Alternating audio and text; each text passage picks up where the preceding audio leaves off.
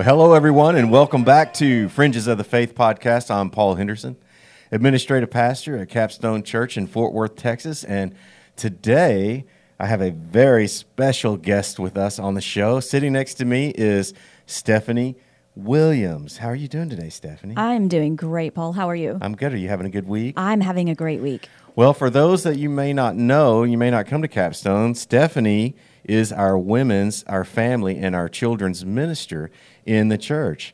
And so, you know, what's funny is about is something about the topic that you're bringing to the table of Fringe today. We actually had someone a couple of months ago, Sonia Benavides in our church, uh, sent me uh, a request saying, "You guys should talk about the New Age movement and how it's infiltrating the Christian church." Ooh. And so the topic that you bring today goes right in line with that. So, what are you going to talk about today? I am going to talk about healing crystals Ooh. and a little bit. We're going to lead into a little bit of other things too, but we're going to start with healing crystals. Healing crystals. All right. I know that's becoming kind of a big thing uh, recently, right? It is. I I cannot walk even walk down a school hallway without seeing girls with these healing crystals around their neck. I see some people rubbing them on their foreheads before they go in to take a big test. I see them on little babies and uh, other children's wrists and on their necks. It's it's kind of insane how much it's just popped right in there and nobody's even noticed.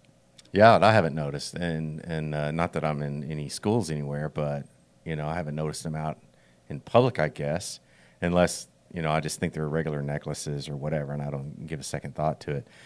So let's jump in with both feet. What do you say? Okay, let's do it. All right, go ahead. Start us off. So, healing crystals are anything that you are going to put on your body or in your space that does something that only God can do, right? Or medicine can do.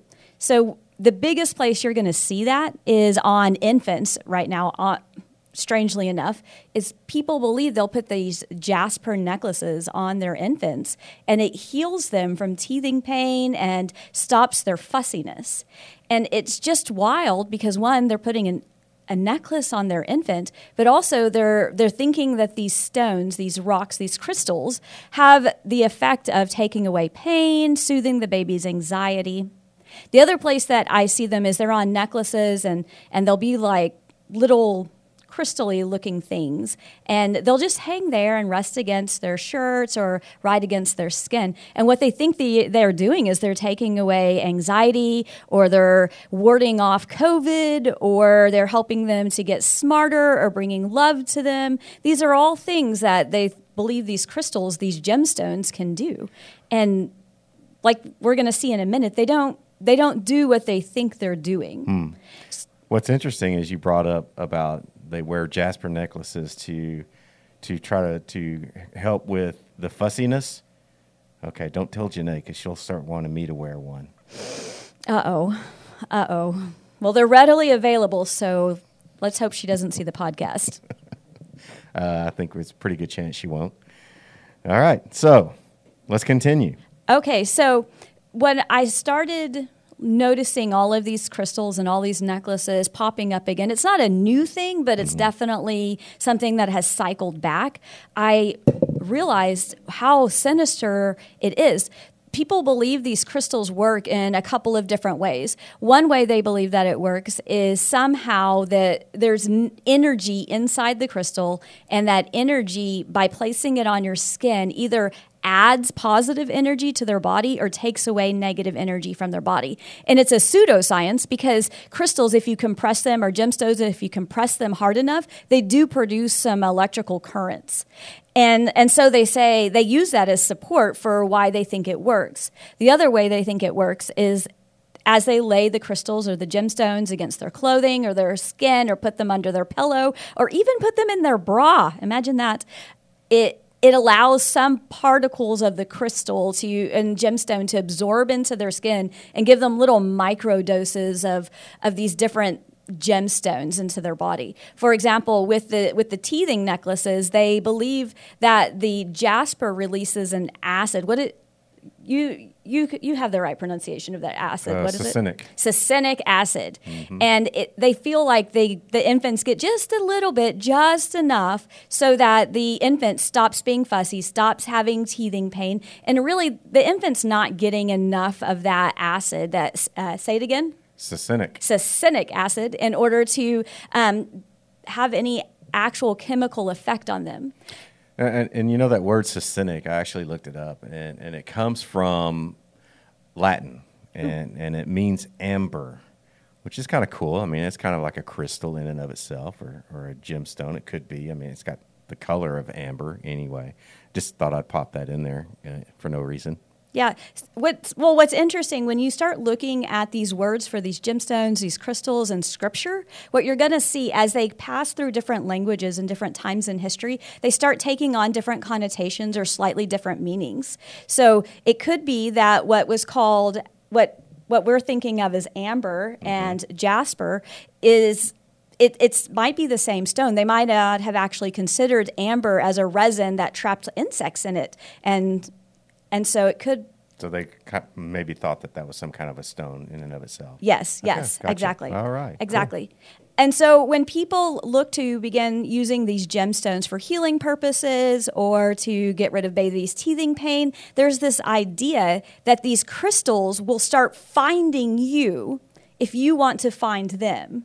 So if you go looking for crystals, somehow they're going to Come find looking you. for you. That sounds uh, just like demons too. It does. It does. Wow. Which- So- hmm, Which brings us to the next thing. If we if we go back in time, the places that you're going to see these crystals start being used is Egypt, Mesopotamia, India, China, and the reason you're seeing them there is because they're enmeshed in pagan philosophies. They're enmeshed in some of these um, not Christian, I guess is a good way to put it polytheistic, maybe polytheistic yeah. Uh, religions, Yeah. and they've been there for a very long time. So we start having to ask, why are they there? That's interesting um, because we did we've done episodes on fallen angels and the Nephilim and the fall of Lucifer, and and we all know that Lucifer had been covered in gemstones. So that's that's pretty interesting. You think there's a connection there? Oh yeah, I definitely do. If you look in Ezekiel 28 and it just starts to beginning to describe Satan and his fall in the garden, it starts out by saying that he was covered in these precious gemstones and that he was ha- he had the seal of perfection on him. Mm. And that he would move between these uh, fiery stones on the mountain of God, and and he had all wisdom in him. He he was righteous and he was made righteous and perfect at the beginning. And, and that lasted all the way until sin was found on him. And when sin was found on him, when unrighteousness was found on him, God came and, and he took the fire and, or, or the way I see it is he, he somehow used that fire and Satan was hit with it and was turned to ash and he was and, and then he was cast down. And i think that's so important because if he was covered in these gemstones and these and and he was turned to ash and cast to the ground that's where gemstones come from now. Oh, that's a crazy thought. Wow, pretty cool connection. yeah hmm. it's it's a crazy cool connection Yeah, and we talked about fallen angels and how in the book of Enoch that he listed Enoch listed angels who taught humans uh, the um, what do they call it antimony, antimony, which is the putting on of makeup, and metallurgy and alchemy, which is mixing all the metals to make these ornamental things. And I'm sure that they also taught them how to set gemstones into those um, you know, the alchemy and the and the ornamental metal that they would make. I'm glad you're mentioning that. It kind of jumps forward a little bit with what I wanted to say. But what's interesting about the alchemy and the setting of gemstones is in scripture, they're set in gold. Hmm. And that's for the priestly garments. But also, if we jump all the way to forward to Revelation 21, what you're going to see is that gold could be is is used in Scripture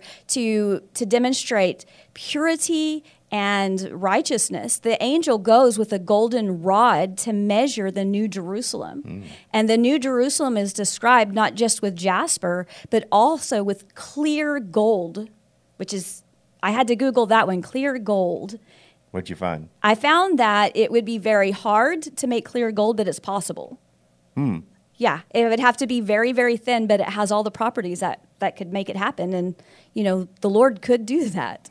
Isn't there scripture uh, that talks about the streets of the New Jerusalem being transparent gold? That's exactly that's exactly what what I'm bringing up. Oh, yeah. awesome. Yeah. Cool. Hmm. All So, right. so after Satan is cast down and the gemstones that were covering him become enmeshed, I believe, at that point in the earth, all of these, like like you've heard in previous podcasts, sin just kind of begins covering the earth. Mm-hmm. And after sin covers the earth, after there's the flood and the first judgment, and after the nations come and fill the earth again, and then after the Israelites were freed as slaves from Egypt, that's when God gives these instructions to Moses on how to adorn and dress the priestly class that will go in and offer sacrifices in the temple. Mm. And part of those instructions include these same gemstones that were first noted on on Satan as his covering. Well, yeah. Well, God created those gemstones. He absolutely So there's did. nothing really inherently bad or evil with gemstones if they're God's creation, right? It's just in how people use them or, or how they assign particular powers to them, I guess.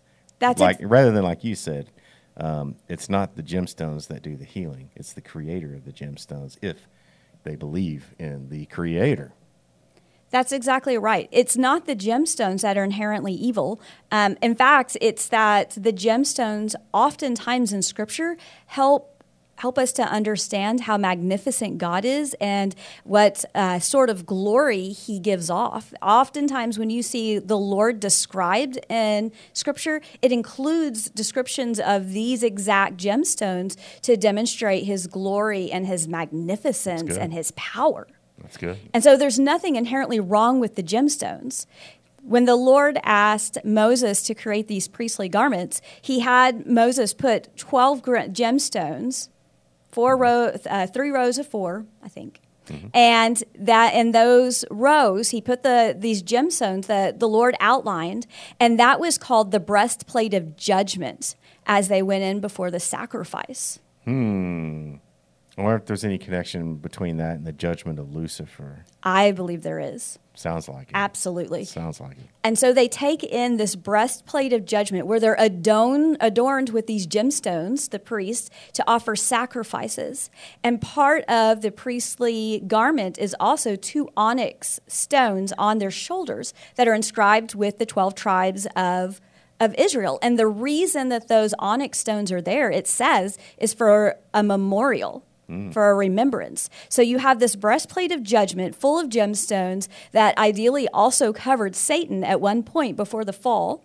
And then you have these onyx stones for the 12 tribes of Israel from which the promised Messiah would eventually come. Mm. That's awesome. I think it's pretty amazing.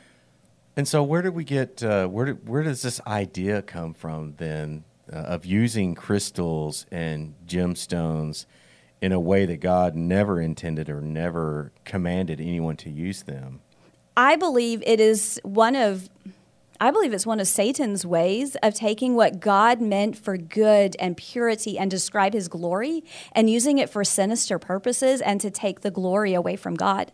Remember, Satan, he's not very creative. He's an imitator, he's a great imitator. And he'll take what the Lord already has created and and he fakes it. He's a big fake it till you make it kind Oh, of guy. He's a counterfeit, that's for sure. Absolutely. Yeah. Hmm, that's And, awesome. and so, just like the breastplate of judgment, what happens is a lot of these people that use the healing crystals or healing gemstones, they'll place them around their neck, imitation of the breastplate of judgment on the priest, Mm. or place them, if they're ladies, in their bras. Imagine that. That would. I think that's uncomfortable. And then they're also placing these jasper necklaces on infants as it, it, mocking almost the onyx that were on the, the shoulders of the priest and almost mocking the breastplate of judgment, saying, See, Lord, look what I've taken. Have you seen any of these things uh, cropping up inside the church? I have. I mm-hmm. have. The easiest way to find them, like I said, is on the infants, on the with the jasper teething necklaces. Yeah. And then I also noticed that when we teach children about things that is not meant for Christians, such as divi- um, looking into horoscopes, that the, the children already know about these horoscopes, and the horoscopes are connected right back to the gemstones. Yeah, how? I mean, at some point, people were using, and maybe they still do, crystals to try to predict the future. I mean, we've heard crystal ball, right? But this Ab- is a little bit different. Absolutely. I mean, like they use crystals to predict the future, and you know, there's a term for that, and it's called divination, Yes. and that's an abomination to God. He says, as a matter of fact, don't do it. Absolutely. Stay away from it. Mm. Absolutely. It's a complete abomination. And I've actually seen women not here, not at the not at Capstone. I haven't seen this at Capstone, but in other churches, I've seen women with crystal balls for that reason. You think it doesn't exist today, but it's still there. It's alive and well and hiding right beneath the surface. So how do we how do we approach this subject if we see someone that we know is as a professed believer and, and they're wearing one of these uh, necklaces, um, or maybe their infant has this necklace on it? I mean, what's that's kind of a touchy uh, situation there. I would think. What what's the best way? What advice would you give? I would tell you to write Pastor Paul and let him take care of it. no. No, That's the bus running over me. Go ahead.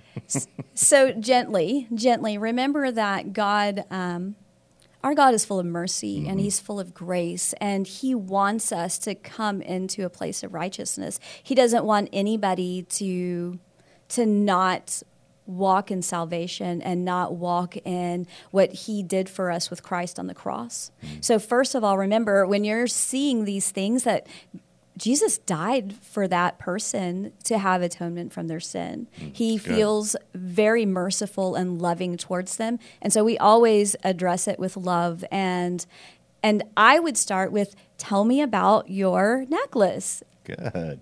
That's good. Where did you get it? What's it for? Mm-hmm. mm-hmm. mm-hmm. Get them to start doing some critical thinking on their own. Absolutely. That's really good. How do you think that works when they lead into discussions about how the, the necklace works for teething pain or how the crystal that they're wearing will get them a better test or show them the future?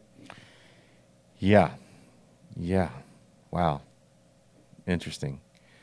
Um, you know, there are, there are a couple of other things that I I see popping up in the church. What is that? This uh, this new age, and, it- and it's been around for a long time. And and if you're and if you're into these things, uh, I'm going to clarify a few uh, a few things about what I'm about to talk about, which is yoga, meditation, and chakras. Uh, those those you know, some people say they're harmless. Um, some people say they are demonic and pagan. And so we're going to talk about that. Unless there's anything else about crystals that we need to, to talk about, because they'll intertwine here later on, I'm sure. No, I'm interested in hearing about the chakras and the yoga and the meditation. Okay, so we always get this big question, and uh, I'm sure you've gotten this question too about yoga. Um, about, well, should we do it? Should we not do it? And what about meditation? And, you know, essentially what I like to do uh, on these kind of uh, scenarios is go back to the Apostle Paul and his explanation about being involved with different things that are of this world, that are of this world. And so we read in Romans 14, verse 19 through 21 this. This is paul talking. He says so then let us pursue the things which make for peace and the building up of one another things which lead to spiritual growth. That becomes important a little bit later on. He goes on to say do not for the sake of food or yoga or meditation or chakras or anything else tear down the work of god all things indeed are ceremonially clean but they are wrong for the person who eats or participates and offend, offends another's conscience in the process. It is good then to do the right thing and not eat meat or drink wine or do anything that offends your brother or sister and weakens them spiritually. Now, we've used this before on another podcast that we did about Halloween and whether or not it's okay for Christians to participate in Halloween. And really, what it boils down to is if it if it's someone that you're that you're interacting with, if it violates their conscience, then don't do it. If it weakens their faith, then don't do it. Does that make sense? Absolutely. Okay. Absolutely.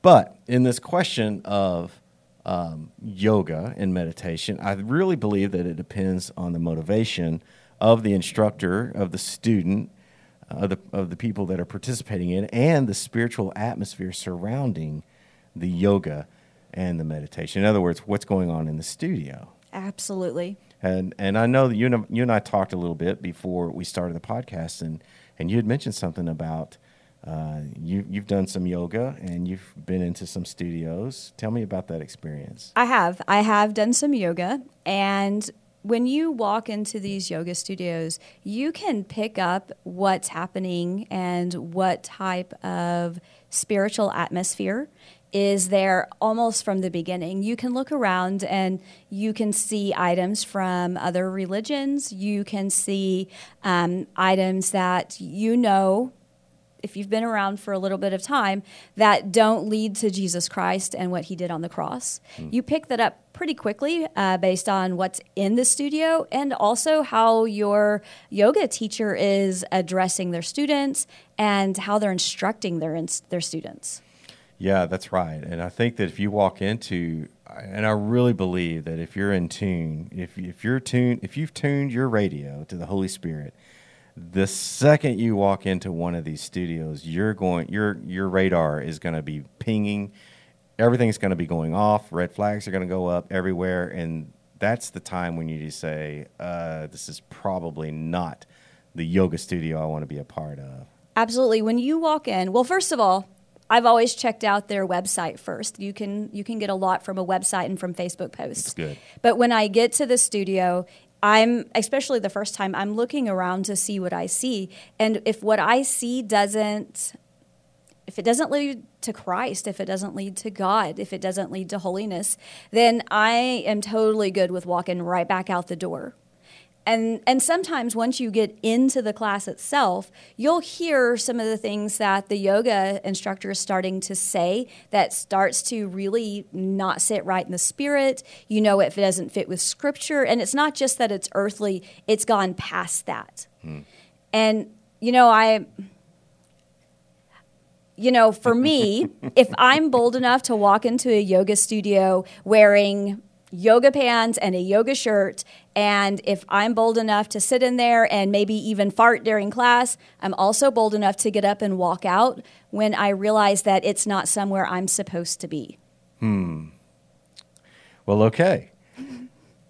You know, I've heard though that there are yoga classes that are Christian oriented and they do the physical exercises to strengthen their muscles and their core and their and their tone um, and the instructors have their students focus on the goodness of God and Scripture while they're while they're uh, doing yoga, and they're entering into His peace through meditation, and they leave all that Eastern mysticism part out of it. Have you been into a studio like that? I have. I have. So when I walk into a studio like that, what I'm going to see usually is I actually see crosses on the wall. I actually see scripture put up as part of their decoration. Um, it has a different vibe to it. You know what I'm saying? It just has a different vibe when you walk in. And you can also see physical evidence of it. Mm-hmm. And then once you get into the yoga, the way they lead you through the yoga poses, it just sounds different. They're not talking talking about chakras. They're not talking really about grounding. They're talking about getting gaining strength, stretching your muscles, making yourself strong in your body. It they're not they're not talking about your third eye and your crown and your root. Well, okay, so in my mind there's nothing wrong with that. There's nothing wrong with that. I just wish that we could come up with a different name rather than yoga because the word yoga itself is is connected directly to Hinduism and Buddhism and Jainism and other Indian polytheistic spiritual religions and practices. I just wish we had another name for it. And uh, I don't know what goat yoga is. I don't like. I don't even like thinking about being in a room with a bunch of goats. But it also seems like it's almost like a connection there as well when you start talking about the goat. I, I've never participated in that, but after hearing you talk about goat yoga, I realized that I need to take back my Christmas present for you. Ex- no, yeah. no goat yoga for Pastor Paul at Christmas. Yes, uh, yeah, please. Um, and so here I think is a litmus test for whether or not a yoga studio is operating in a biblical manner, eh, just so to speak. I think if the instructor is, instructor is combining spiritual elements of Hinduism and Buddhist and Christianity, I would say uh, leave and find another class to go to because there's plenty of them out there. And you know, if you, if if you're not being if you're not able to find one that's uh, that's operating in a Christian manner, then give us a call, give us a shout, uh, send us an email info at capstone.church and Stephanie will get back with you and, and let you know what she has found. Sound Absolutely. good? You okay with that? All right. And so some people say, well, you know, I go in there and I'm not participating in the chakras and I'm not participating in the uh, spiritual elements, the Eastern spiritual elements. Well, I'm going to tell you, even if you are a super strong Christian, you're still allowing these spiritual elements to operate in a space around you, and those elements open doors around you. And and secondly, it's just not spiritually healthy to be in that type of- of environment. And I look at it like this: it's really no different than walking into a, a store that uh, promotes Satanism or is you know selling uh, books about witchcraft and those kind of things. I mean, yeah, you can stand in there and you can be a strong Christian. You can say, I don't believe in that mess. I'm not going to participate. But yet you've put yourself in the presence of a spiritual area, a dark spiritual area. And I just don't think that that promotes spiritual growth in the Lord. I don't either. I think that going into a yoga studio that promotes spiritual elements that are not of the Lord is a little bit like watching an R rated movie and saying, I'll just close my eyes on the bad parts. yeah, that's good. That's a good It's metaphor. still going in, it's still affecting you, and it's still changing and altering the way that you think. I, and here's the thing, uh, Pastor Paul, Dr. Bailey always told me, Dr. Bailey was somebody that taught me in seminary. He always taught us that people believe these things for a reason. They're not dumb. It's not that it's fake. It's that it there's actually something there and they come to believe it because it it's real. And what they don't get is the reason the reason it's working, it's real because Satan's powering it. Mm. That's good because I think a lot of people will equate the the feeling the physical effects, the you know the positive physical effects of, of of doing these things, but yet what they're not realizing is they may be increasing the strength and the tone and of their body, but they're decreasing the strength of their spirituality. Yes, and and there's also something that is said. There's a doctor in Harvard that's done a lot of study on uh, on the effect of of things that oh I forget the word. Let's see.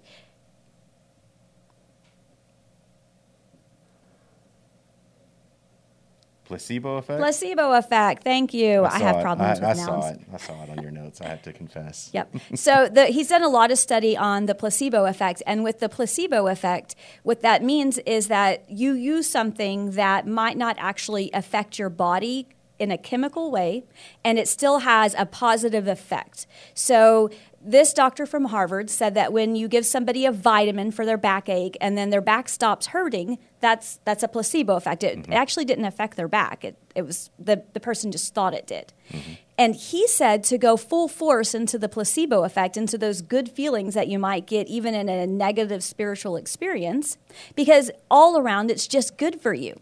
And, and it and it only matters what the intention was. So if the intention of yoga pagan yoga or crystals or pagan meditation is to make you feel good and it makes you feel good with the placebo effect. He says, go do it because it only matters what the intention is.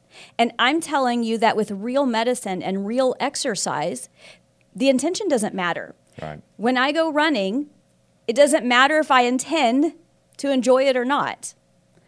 It still get, it makes my heart strong. It still makes my legs strong. The intention doesn't matter. When I take a Tylenol because I have a headache, the Tylenol doesn't care what my intention was. It still just works for my headache. If you're doing anything where the intention matters uh, to create a placebo effect, that's not good. Yeah, that's uh, spiritual, uh, spiritually dangerous water, I would say. And you might wade out into it thinking that you're okay, but all of a sudden there's a drop off and you're going to be over your head pretty quickly. So let's talk about meditation for a second because, you know, in some circles, meditation is, is kind of a bad word because it's been associated with this Eastern uh, Hinduism and Buddhist and, and these other polytheistic religions. But did you know the Bible itself talks about meditation? Uh, King David wrote, you know, a few psalms about it. Uh, King Solomon wrote a couple of proverbs about it, and it's even in the New Testament. It promotes meditating on God's word. And David said that he wants to meditate on, on God's word all day long. And so I don't think there's anything wrong about meditation, but as Stephanie pointed out, it depends on what the intention is. If your intention, if your intent on meditating is to draw closer to the Lord, hey, knock yourself out. More power to you. I hope you do that. We that's what we pray for. But if your intention is to somehow uh, become spiritually one with the universe, uh, you, that's not the right kind of meditation that we want to get into. Um, Paul, the apostle Paul, back to him again. He talks about he talks about a form of meditation when he he says in Romans chapter two, uh, "Do not be conformed to this world, but renew your mind." How do you, you renew your mind? Well, you do it through the meditation on God's word. Let the let God's word really sink in through meditation and into your heart. So that kind of meditation is awesome. Yes. Okay? But like I said, if you're meditating to find your inner peace through chakras and believing that you possess the power inside of you to heal yourself through meditation and through what's called tantras or mantras, then you're practicing Eastern Indian mysticism, and that is pagan. And it's, it's not what you want to be involved in if you are a true believer. Okay? Make sense? So far. All right, so let's talk specifically about chakras because that's really kind of becoming a, a sort of a cultural phenomenon, just like crystals. Oh, yeah. Um, chakras are nothing new, they go way back, it's ancient, but they are starting to make a resurgence into the culture. And what a chakra is, um, it basically is describing uh, anywhere between four to 12 discs, wheels per Yes. se, areas in the body along the spine, some say, in the inner spiritual person, or what Hindus and Buddhists call the subtle body. Yes. Okay? A chakra is akin to a chant. And when you do this chant, what you're trying to do is you're trying to unleash and release these energies that operate within each one of these chakras. Oh, wow. I know, right? It's really kind of complicated when you get down to it. Um, and it can be confusing. So these discs, like I said, are located up and down the spine. And in ancient Eastern mysticism, they are focal points to meditate on. So what you would do is you, you'd get in the sitting lotus position, right? And you'd do the things with your, your fingers. And then you would start meditating and focusing on each one of these areas within your spiritual subtle subtle body. And that goes all the way back, all the way back to early traditions in Hinduism. Oh, wow. Mm-hmm. Wow. Yeah. Yeah, this is totally linked to yoga. You'll hear about this a lot in yoga. And you'll also, when you, if you start looking at gemstones on scripture, uh, in on the internet, you're going to find chakras really, really, really fast. And there's oftentimes different types of yoga that hooks into certain uh, certain chakras. There's gemstones that you're supposed to use if you want to activate a chakra, which is supposed to be inside of you. I'm not sure why it would need to be activated if it's already there. Do you think that has to do with rubbing the crystal on your forehead to activate that chakra in your mind, I that ab- energy? I absolutely do. do you think these kids that do that actually know that that's what it's doing, or I don't know. I, I know that they know a lot of stuff. And so they might intentionally be rubbing those crystals to activate the chakra in their mind. And and that's kind of scary. It's one thing if they're falling into it in accident, but it's another thing if they actually know what's happening. Hmm. I think they might actually know. I, I do too. I don't think kids today are, are as naive as people think that they are. When I say kids, trust me, I don't mean goats. Uh, I, I used to get complained on all the time when I use the word kids. People say, a kid is a goat, it's not a child. I understand. I'm talking about children, teenagers, our youth, our high schoolers, and even our young adults in college. I think they know well, very well, what they're getting into. Absolutely. Mm. Uh, most people don't think to grab a rock and rub it on their forehead in the middle of a test just that, that just doesn't occur to people normally. No, they had to have heard about it somewhere. And they had to have been taught about it either exactly. through a website or through other friend influences. Or through a yoga instructor. Or through a yoga instructor. And they will definitely, some yoga instructors are, are all about teaching the chakra. So I, would like to dig just a little bit under the surface about Hinduism and Buddhism um, because there may be some watching or listening that really don't know what that is. Uh, they didn't you know, they really haven't paid any attention to it. It's like, oh, I, am not one, so what do I care about it? Well, you should care uh, because some of these things that we're talking about, yoga meditation and chakras and crystals and, and gemstones, they all uh, have a connection to Hinduism and Buddhism and also Jainism, which is an ancient form of Hinduism. So these originate in the country of India. So when we talk about Indian religions, we're not talking about Native Americans to you know this country. We're talking about Indians from the country India. Now these religions are polytheistic. They, that means that they have gods for everything. They've got more than one god, and together, Hinduism and Buddhism are considered the third largest religions in the world. Wow! So it'd be Christianity currently, uh, Islam, yes, and then Hinduism, Buddhism combined. Why do they combine them? Uh, because most people don't know that they're actually separate. Okay. They're separate denominations. Uh, they're separate. They have they're parallel in their belief systems, but uh, they're not to be confused. Because if you call a Hindu a Buddhist, they'll fight you over it. And if you call a Buddhist a Hindu, they're going to punch you in the face. Not the same thing. Uh, which is funny because in both of those, Hinduism and Buddhism, they teach nonviolence. anyway, so either way, they believe in reincarnation. Mm. They practice idol worship. They believe their ancestors come back. Uh, that's why in India you see a bunch of cows running around. They won't they, they won't touch a cow. They won't move a cow. You can have a herd of cows sitting in the middle of the roadway, and nobody goes anywhere until those cows move themselves. They won't go out there and try to move the cows in order to you know further traffic along, uh, because cows are sacred over there. Um, because they believe that they're the spirits of their ancestors wow. reincarnated. Uh, Hinduism and Buddhism and Jainism are spiritual.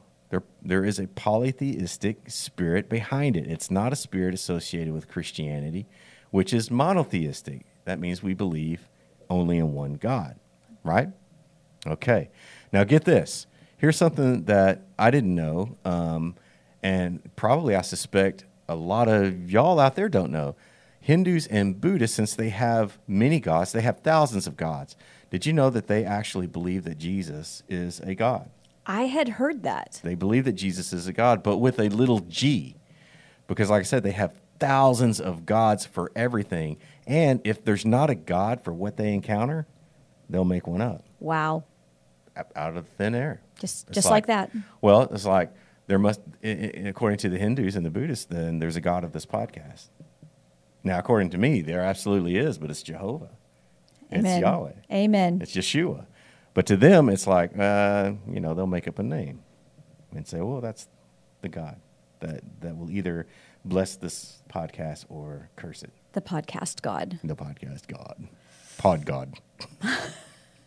Let's get back to chakras. So, according to Hinduism, uh, there are somewhere between four and 12 chakras in the body. That's what I've heard. Okay. And the body in their religion operates in two different dimensions, being the physical and the non-physical. So far, it sounds a little bit like like you know what we believe. The physical body itself um, is is just referred to the body, but the non-physical body is referred to the subtle body. I've said that before earlier on. Well, that's what we're talking about. The subtle body represents that spiritual uh, body where the chakras are apparently located. And Hindus believe that they can release these spiritual energies located within each one of these 4 to 12 chakras in the subtle body. Get this. This is what they believe. I'm not making this up. This is their belief through yoga, Ooh, breathing, and chants, mantras. yes. And all of those things are, are called techniques, and they fall under this word tantra. Okay. Tantra, which is a technique in order that you do to release these energies. Now, there is a spiritual um, difference between this thinking and Christianity. Christians believe that we are a three part being. Okay. We're a triune being. And we're made in the likeness of God, who is also a, triune being. Yes. And this is where a lot of people get confused as far as non believers. They think, well, how can you believe in only one God, but now you're saying he's triune? Tell us about that. Well, God has three personifications Okay. Father, Son, and Holy Spirit. Okay. And we know that as the Trinity. And there's some people that say, well, the Bible doesn't teach that. Uh, wrong. The Bible does teach that. Um, we're not. This is not the podcast for that today. Maybe that's one in the future about the triune God and why it is absolutely in the uh, canonical Bible.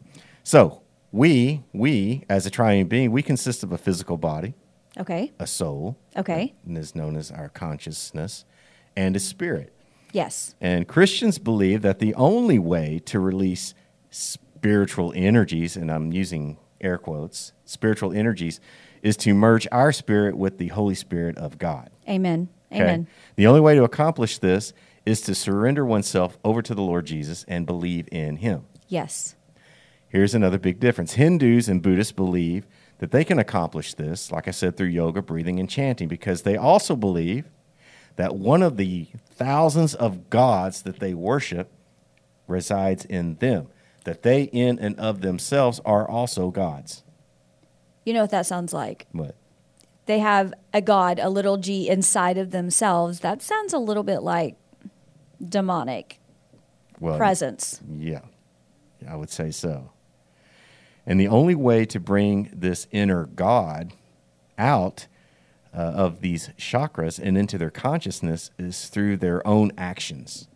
They bring this about by their own actions. Therefore, even their little gods can't do this for them. They have to be able to do it for themselves. So their little gods that are inside of them have to submit to them. Exactly. Wow. And this is antithetical to Christianity and everything about Christianity and everything that Jesus taught about the God that we serve That's what I understand. and his kingdom. So, when I, when I say yoga, they use yoga, they use a specific form of yoga, and it's called uh, Kundalini. Kundalini. Kundalini Yoga. And it consists of using these mantras, these yantras, these tantras, and yoga and meditation to awaken the Kundalini energy located in one of these chakras. Now, I've used a couple of words here that you may not be familiar with. One of them is yantra. Have you heard of a yantra? I've heard not of a yantra. I've heard of a mantra. You talked about yantras when you were talking about walking into a yoga studio. Okay. A yantra is a mystical diagram. Oh, I didn't know that's what they were called. Yes. And they're used in worshiping deities of Hinduism. And so if you see any mystical diagrams or images or posters on the wall where you go to do yoga, you might consider finding a different class. Is the yantra the ones with the with the circles on it? It's more like it looks more like a a, uh, a kaleidoscope. Oh, okay. Yeah. Yep. Looks like a kaleidoscope. Now, a tantra we talked about earlier is a system of techniques used to weave the physical with the spiritual. In other words, through chanting and meditation, those are considered tantras. And the tantra has its origins strictly in Hinduism. And so, hopefully by now, hopefully by now, if you've been listening, all of these new age components, whether they're healing crystals, horoscopes, yoga, meditation, mantras, yantras, and chakras, have their roots and origins in paganism and polytheism. I can I can see how. And I don't know about you, Stephanie. Maybe you do. I don't. I, I, I'm my memory is is lacking the older I get, but I don't recall the Bible the Bible ever telling us that gemstones or chakras are a source of healing. No, it never never does.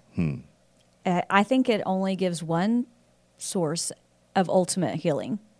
And I think that's through the Lord. Yes.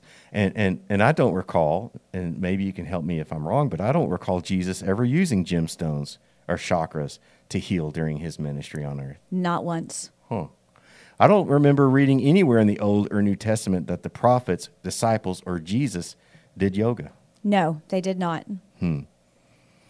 Well, as you said earlier, we know that Satan attempts to corrupt everything God has created, right? God is our healer, He like is. you said. He's our Jehovah Rapha. He is. All right. Crystals and gemstones are really ornamental, and they're used in the Bible and in the heavenly realm to do just exactly what you've been describing to reflect God's glory. To reflect God's glory. And so when we talked about Lucifer in season one and who he really was and what his job was, he was the the cherub or the seraphim that was covered in these gemstones, and it was those gemstones that would actually do the reflecting of God's glory back toward God, Just incredible. isn't it? Okay. So, while yoga can be used in a non-spiritual way, Yes. to increase muscle strength. The other ele- elements of meditation and chakras are no substitute for the great physician. No, they have, they know, there, there's really no use, reason to use them. So if you have any more questions or any questions or comments about uh, what you've heard today on this podcast, please just send us an email info at caps, capstone. I couldn't even say it. Info at capstone dot church. And we do respond to all of our emails and we try to respond to all of your comments that you leave. We'll give you either a thumbs up, a heart. I never give thumbs downs, or I will actually comment in a reply on YouTube. So with that, I think that we're at the end We are. We are. of this episode. Stephanie, I just want to thank you so much for being here. Well, and- thank you, Paul, for for- providing your insight. Allow, thank you for allowing me to be here. It was awesome, and um, you know, you, you talked a lot about things about gems and crystals that I had not heard before, and I will definitely be keeping my eyes open. Um, and if I do encounter someone wearing them, I'm going to send them to you. Hmm. Okay. All right. Well, God bless you out there, and as always, remember. Be sure that you're staying in the Word and that you're staying in God's uh, presence and you're keeping your eyes open in order to not be deceived. All right. All right. Bye, y'all. We love you. God bless you. Bless you.